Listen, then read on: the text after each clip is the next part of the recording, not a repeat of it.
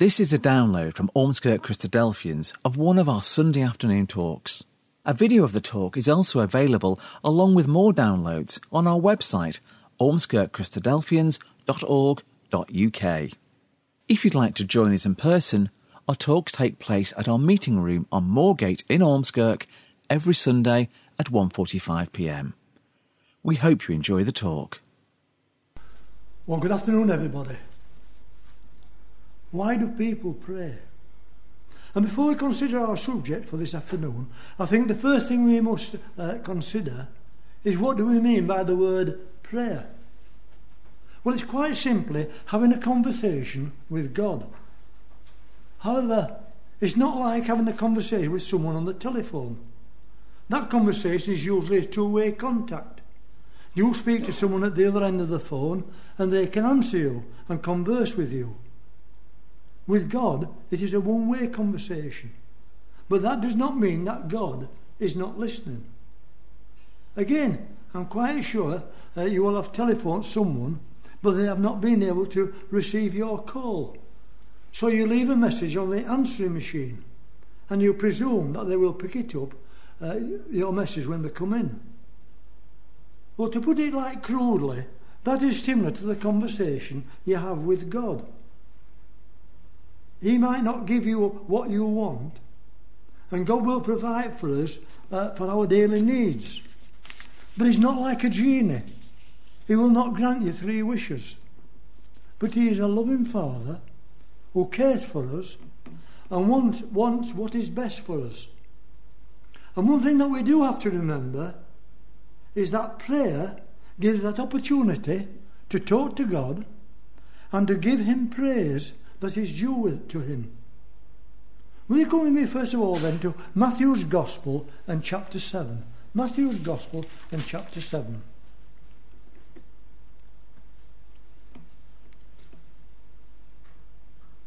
This is what we are told about prayer. Verse 7 Ask, and it shall be given unto you. Seek, and ye shall find. Knock, and it shall be opened up to you. For everyone that asketh receiveth, and he that seeketh findeth, and to him that knocketh it shall be opened. And if you just turn to the book of James, which is towards the back end of the Bible, back in James and chapter 5, the book of James and chapter 5.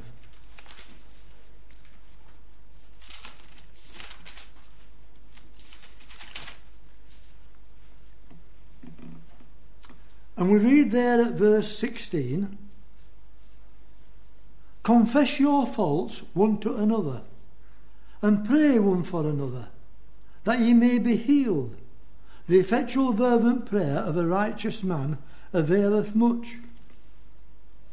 Now, what I'd like to do now is to draw your attention to a parable that was told by Jesus. And for the benefit of you who do not know what a parable is, well, briefly, it's a story which has two meanings. The first meaning is usually about an earthly or uh, event that you can relate to. And the second relates to a godly or heavenly meaning. So we come with me now to Luke's Gospel and chapter 18. Luke and chapter 18. See, the reason I'm giving you these references is that you can look them for yourself and you can see that these are the words of our Heavenly Father and not, and not my words. Luke's Gospel and chapter 18. And we read there at verse 9 And Jesus spake this parable unto certain which trusted in themselves, that they were righteous and despised others. And in this introduction to the parable, Jesus, of course, referring to the Pharisees who had little or no time for others, and in particular the Sadducees and the Gentiles. The Pharisees, they believed that they were following the Mosaic law to the letter, which excluded all others. So we read there now at verse 10 Two men went up into the temple to pray. The one a Pharisee and the other a publican. Again, what is the difference between a Pharisee and a publican? Well, in actual fact, they're both Jews. However, the Pharisee believes totally in the Mosaic law and, tried, and tries to live strictly by it. And they also believe that God would send them a Messiah who would bring peace to the earth and rule from Jerusalem. They also believed in the resurrection of the dead. And they also believed that all circumstances that affected their daily lives were divinely ordained. They had no time for anyone who was not a Pharisee. The publican, on the other hand, whilst he was still a Jew, made contracts with the Roman uh, legions and military, supplying them with goods. And they also collected port duties and taxes uh, from the uh, people. And sometimes they used some of the taxes they collected in order to boost their own incomes. So, as you can imagine, they were not liked by the other Jews. By Jesus using these two, exa- two as an example, is what you might say we are looking at two extremes. Let's go back now to verse 11. The Pharisee stood and prayed thus with himself God, I thank thee that I am not as other men are, extortioners, unjust, adulterers, or even as this publican. I fast twice a week. I give tithes of all that I possess. Yes, he is giving the impression that he is a perfect example, being a sinless person, doing everything that is required. But here we can see that there is no request for the forgiveness of sins. As far as he's concerned, everything he does is within the law of Moses. And in his mind, he's doing everything that is required of him. The point is, is his prayer genuine? Was it genuine and from the heart? Was it sincere? And then we read in verse 13, and the publican, standing afar off, would not lift as much as his eyes towards heaven, but smote his breast, saying, God be merciful unto me, a sinner. And we see here that our publican is full of remorse and asks for forgiveness. And this is what Jesus says, verse 14. I tell you, this man went down to his house justified rather than the other. For everyone that exalteth himself shall be abased, and he that humbleth himself shall be exalted. And I think this parable leaves us in no doubt that believers should pray to our Heavenly Father, and that there is also a right way and a wrong way of going about it. Being too willing to admit our fault, being only too will to admit our faults. And Jesus from this parable leaves in no doubt the example of the Pharisee, which leaves much to be desired. And whilst the publican was honest with his submission, and what lessons can we learn from this parable? It is that when we pray, we have to be honest and sincere. So then, why do we pray? Well, for a moment, let's look at the world in which we live. In my view, and I must stress this is my own personal view, we can divide society into two sections the haves and the have nots. On the one side, we have those who have jobs, a reasonable lifestyle, and enjoy family life. Now, don't get me wrong, I'm not saying here that everyone is rich, living in a life of luxury. But by careful management, carefully looking after the accounts, get by on a day to day basis. And then we have the have nots.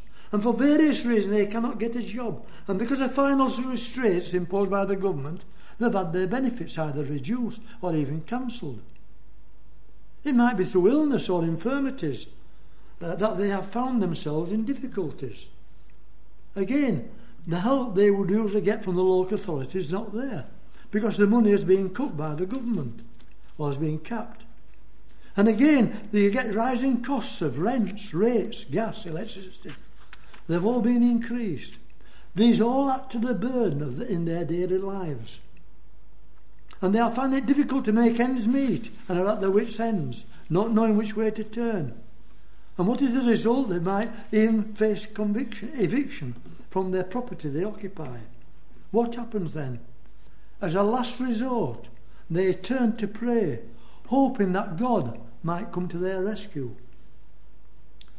If we cast our minds back to the middle of March this year, East Africa, and in particular the provinces of Mozambique, Malawi, and Zimbabwe, this area was struck by a cyclone. And the result was that entire villages uh, were flattened to the ground, leaving people with nothing apart from what they were wearing. What else could they do? In desperation, they turned to prayer, asking God for help and guidance. Now, when I was a young man, on many occasions, major incidents occurred. You might have a gale force wind, which blew a lot of tiles off houses. You might have a period of prolonged rain, uh, which resulted in flooding. And when you put your claim in, the insurance companies used to refuse to meet the claim. Why? Because they said it was an act of God.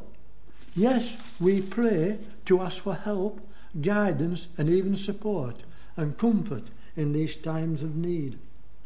And apart from these examples I've just mentioned, we also pray to our Heavenly Father, giving Him thanks for providing all our daily needs, for looking after us and keeping us safe.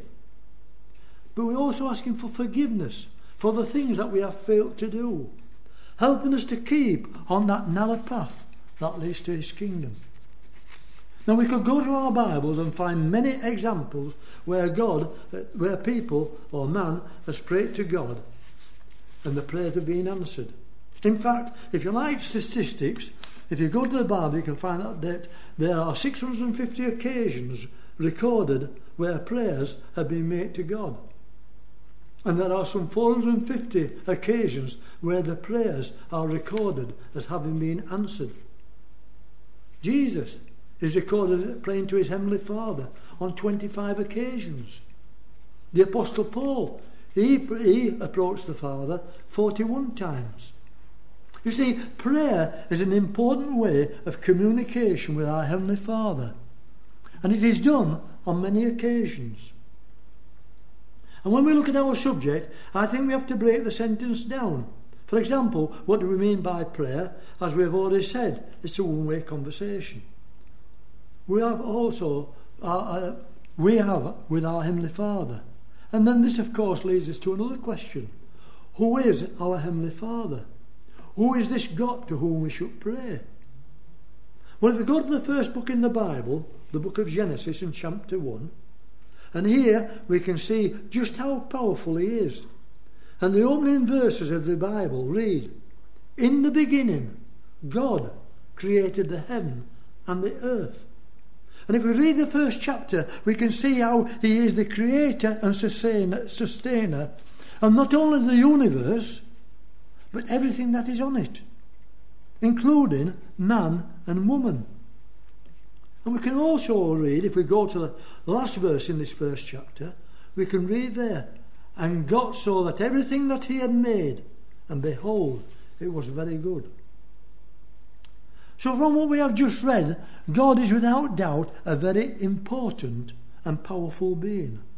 And because God is so important, we should not approach Him directly. And we have been given the mediator, His Son, our Lord and Saviour, Jesus Christ. And any approach we make to God should be made through Him.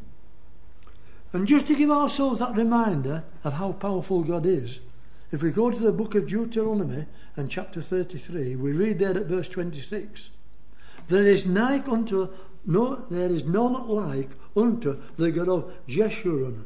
I think that's actually Jerusalem, who rideth upon the heavens in thy help, and in his excellency on the sky.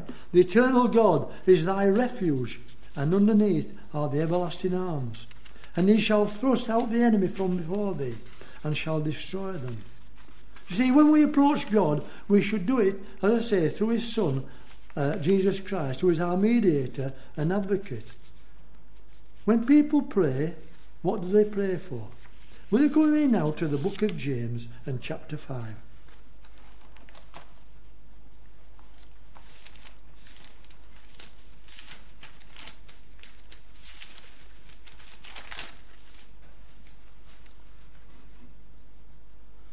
And let's pick up the commentary at verse 13. James 5, verse 13. And I'm hoping as, that we, as we read these verses, we can appreciate the importance and power that we can get from prayer. Verse 13. Is anyone among, is any among you afflicted? Let him pray. Is any uh, uh, is any is any merry? Let him sing psalms. Is any sick among you? Let him call for the elders of the church and let them pray over him, anointing him with oil in the name of the Lord. And the prayer of faith shall save the sick. And the Lord shall raise him up. And if he hath committed sin, they shall be forgiven him. Confess your faults one to another, and pray one for another that ye may be healed. The effectual fervent prayer of a righteous man availeth much. Elias was a man subject to like passions as we are, and he prayed earnestly that it might not rain. And it rained not on the earth by the space of three years and six months. And he prayed again, and the heavens gave rain, and the earth brought forth her fruit. Yes, prayer can be most powerful uh, most powerful mode in which to use. And finally, to try and show what I have been saying about this afternoon, about why do people pray, I will actually leave you with this last quotation. It's the one that our chairman read to introduce this talk. And this is what our Saviour, the Lord Jesus Christ, told his disciples about prayer. We're coming back to Matthew's Gospel and chapter 6.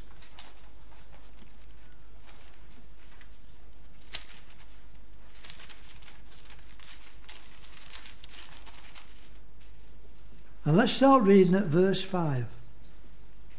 And when thou prayest, thou shalt not be as the hypocrites are, for they love to pray standing in the synagogues and in the corners of the streets, that they may be seen of men. Verily I say unto you, they have their reward.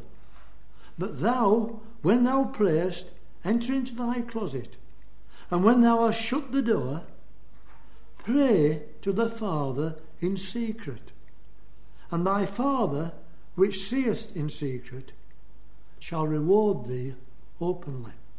Can I just thank you for listening?